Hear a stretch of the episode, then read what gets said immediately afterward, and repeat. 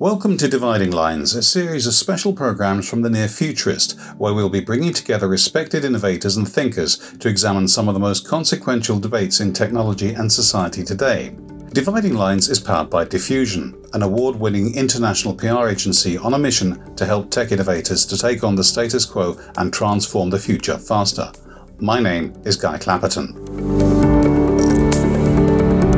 Well, we've cut a few topics on the changing world in recent editions different means of providing food for a growing population, different means of travel for a planet that can do without the carbon impact but whose people still need to get around. One possible conclusion is that planet Earth as it stands just isn't suitable anymore. Unfortunately, I've checked all the online retailers and we can't just go and order another one. What we might be able to do is a bit of geoengineering, remaking areas of the world in an image that's more sustainable for us.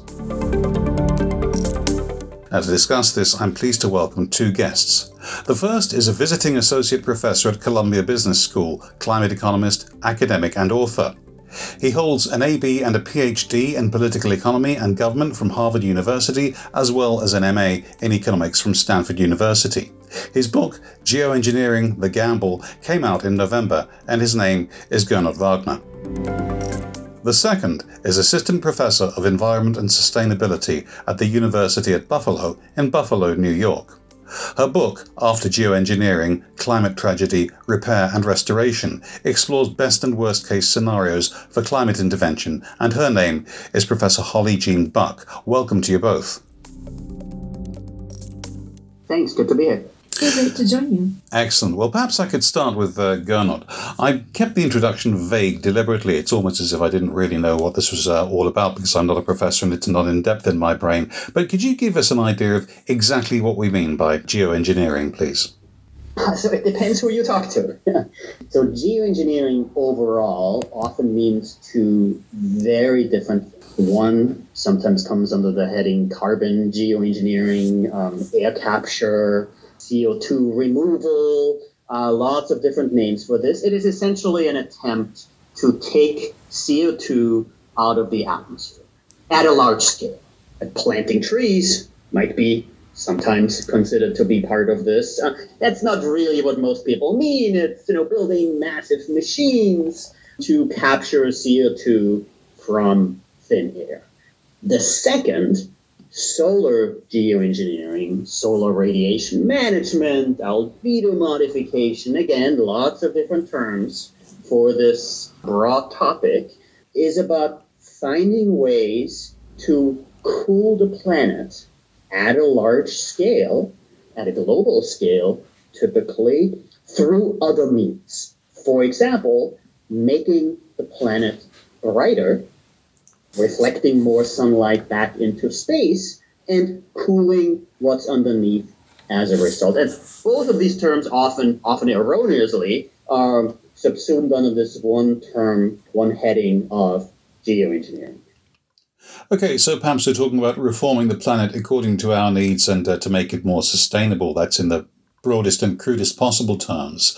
Um, I'm not suggesting there should be a black and white all geoengineering is good and bad, good or bad view from anyone, but what are the positives in your view? I mean, a lot of the idea of cooling the, uh, the Earth down and reversing global warming, that sounds uh, completely positive to me, but uh, do talk me through a few issues.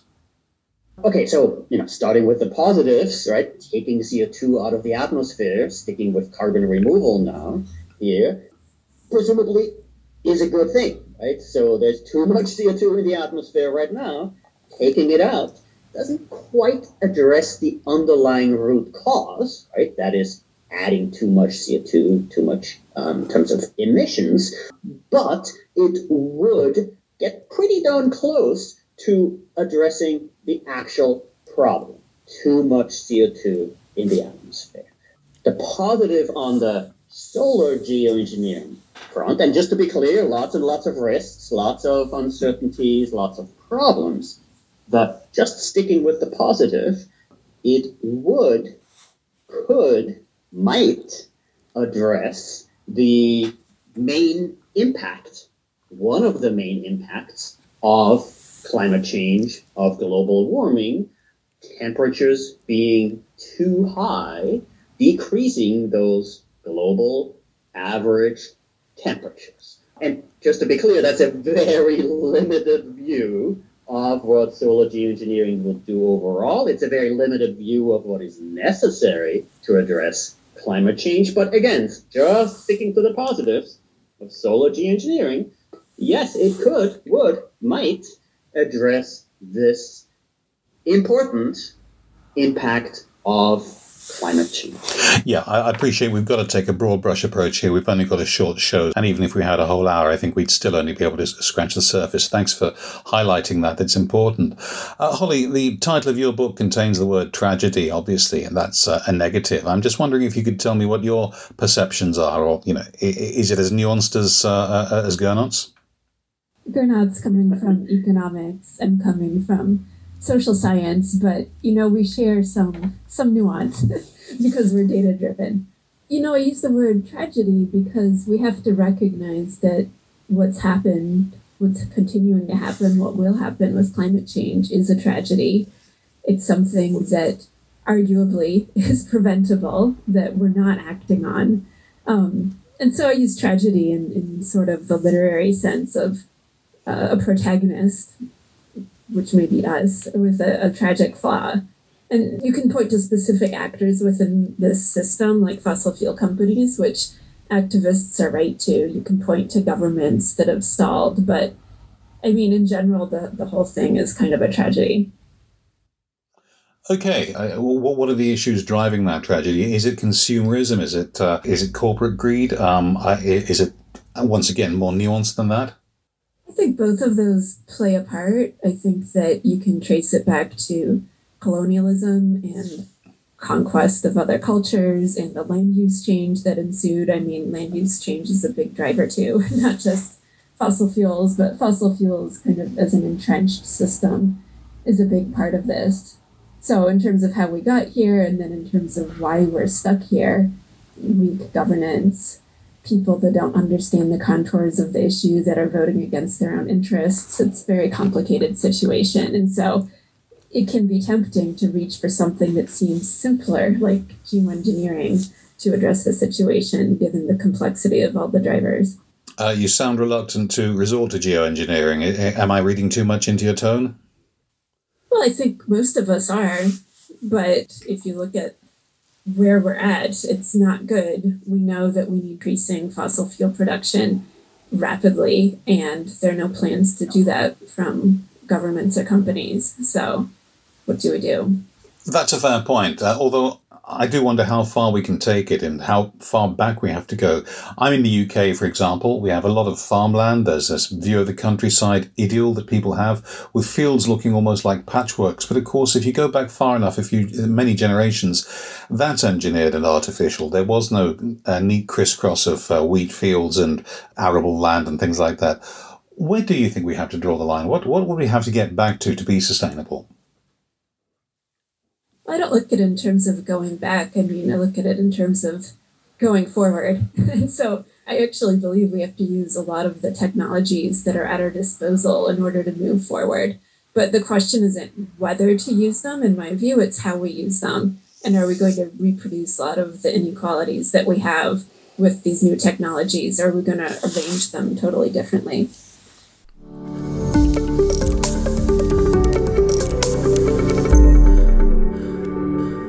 Do you want to sound as confident as my interviewee in this episode? If you talk to the press or other media, are you worried you'll be misquoted, or they'll just publish their story and not yours? Clapperton Media Associates can help with coaching.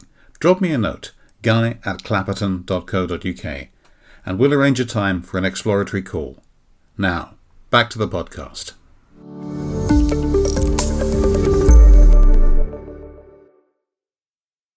Gernot, what's your perspective on that? Is it a matter of uh, deploying existing technologies, or should we actually be, as some people advocate, trying to turn the clock back in some way?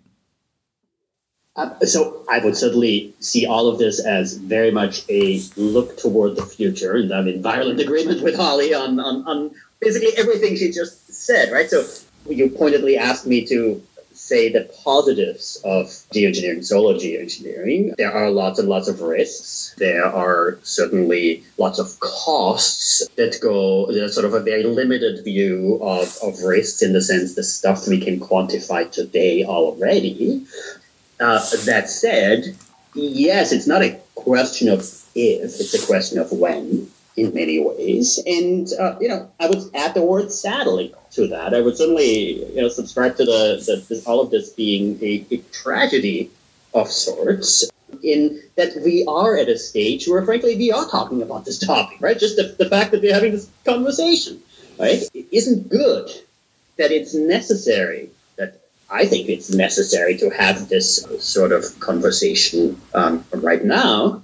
And frankly, that in many ways it's already uh, too late, even to have the sort of conversation we are seeing ourselves having, which is all about should we be doing the research? And of course we should. Of course we need to. We should get on with it. We should do much, much more of it. But, and that's of course a big but, no, solar geoengineering in particular is certainly no replacement for, frankly, doing the sort of thing that we all know is necessary. Right? Deploying, for example, rapidly deploying existing technologies, wind and solar, photovoltaic, and so on. The sort of you know the sort the sort of technologies that we know exist. They we know they solve the problem. We know that they work. They work as advertised, and yes, uh, costs have come down dramatically. We should be doing much much more of that. It's not about right waiting around for the next great invention to bail us out it's basically, you know, coming down to the, the raw economics of things, of moving rapidly, much more rapidly than we currently are, in the right direction here. And, you know, putting this all uh, together, right, it's this amazing dance, if you will, between, you know, on the one hand, we know enough to act, we should be doing much more of it. On the other, yeah, we should be doing the research into the sort of technologies that don't currently exist that might might make an even, even bigger difference in the positive direction um, in the future. I think that makes a lot of sense. I mean, there, there are people who have uh, talking about going back to nature and who talk about uh, rewilding, etc. There is a lot in that. I'm not suggesting otherwise. And if you want to preserve various species, you've got to do it. I, I fully uh, take that account. But I do think that if we were to uh, leave the world, get the world back to a completely natural state, it would result in mass starvation. It wasn't designed to preserve this uh, the, the, the large amounts of people there are, or indeed the clusters of them, and getting food to them uh, efficiently. Uh, I'm just wondering whether uh, you, you, would agree with that, or uh, whether I'm barking completely up the wrong tree there.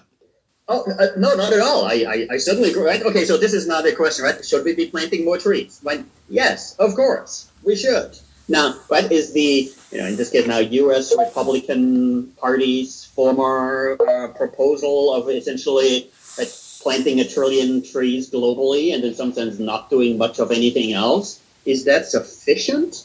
No, of course not. But yeah, you know, are more trees good?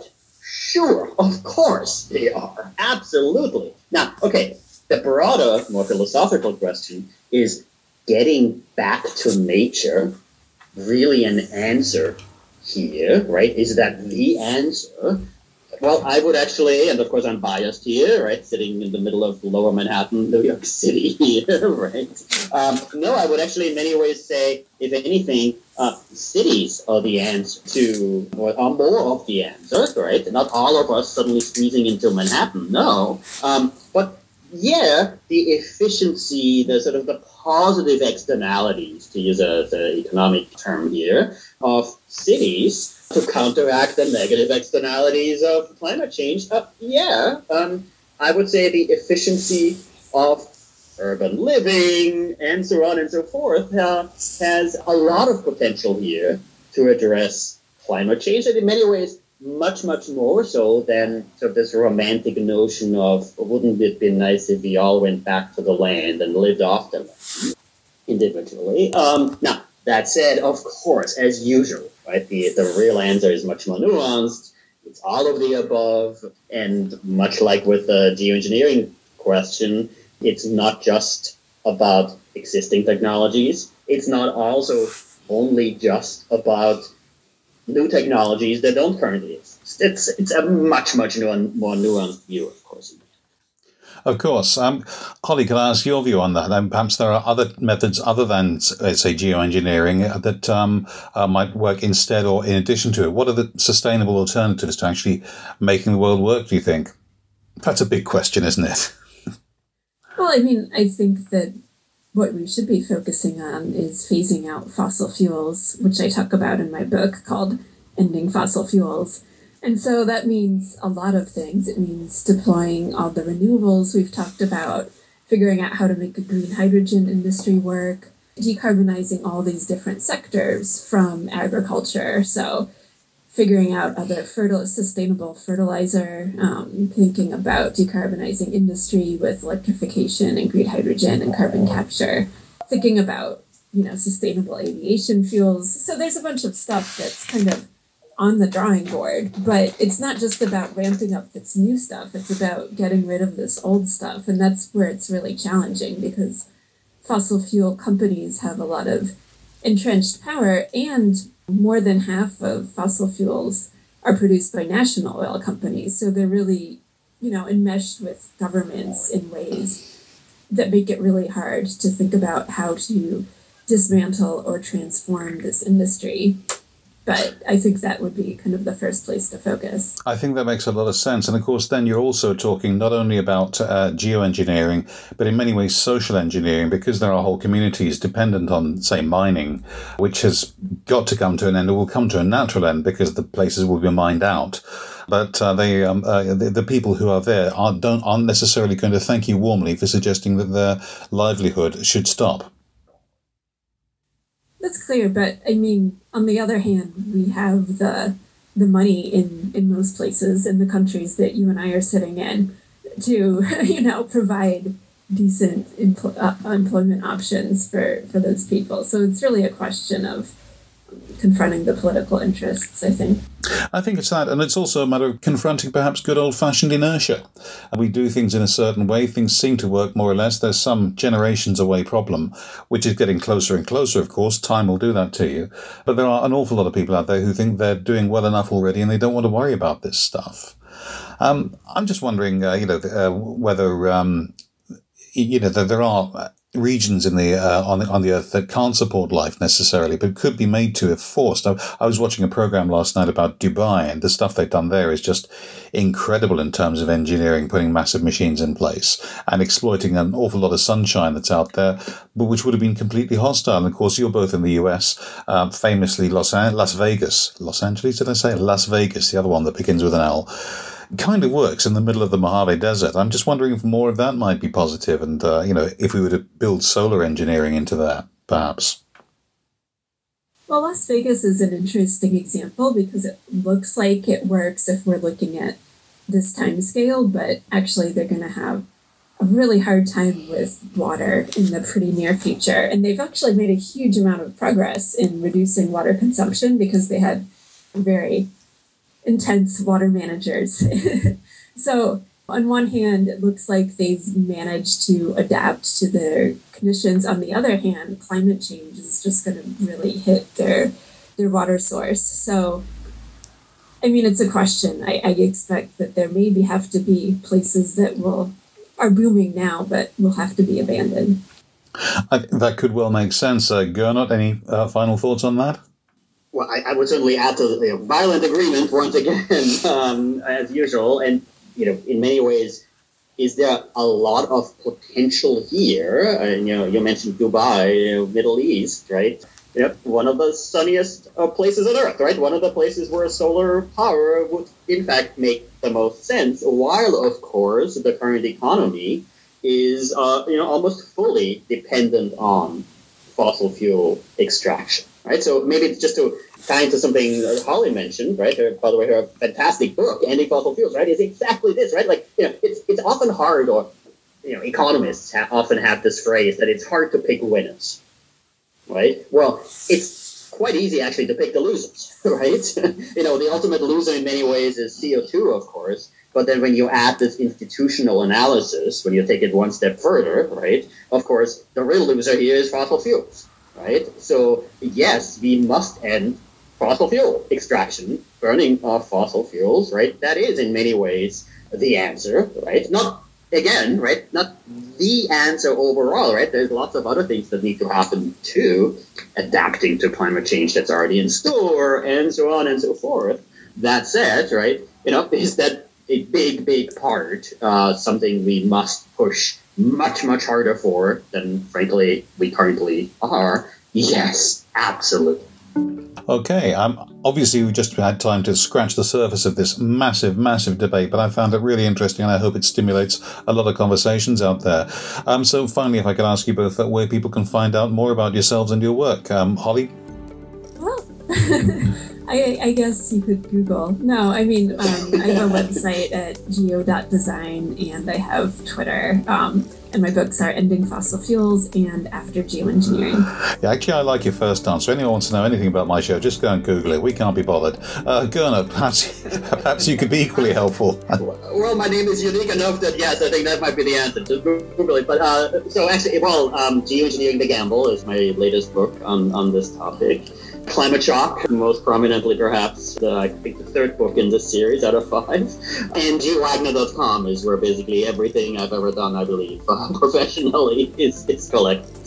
Okay, uh, Professors Gernot Wagner and uh, Holly Jean Buck, thank you very much indeed. And thanks to you for listening. That was the Near Futurist podcast with me, Guy Clapperton, and my guest in the latest in the series of Dividing Lines, sponsored by Diffusion PR. Don't forget to have a look at the website at nearfuturist.co.uk or my media training site at remotemediatraining.com. I'll be back very soon.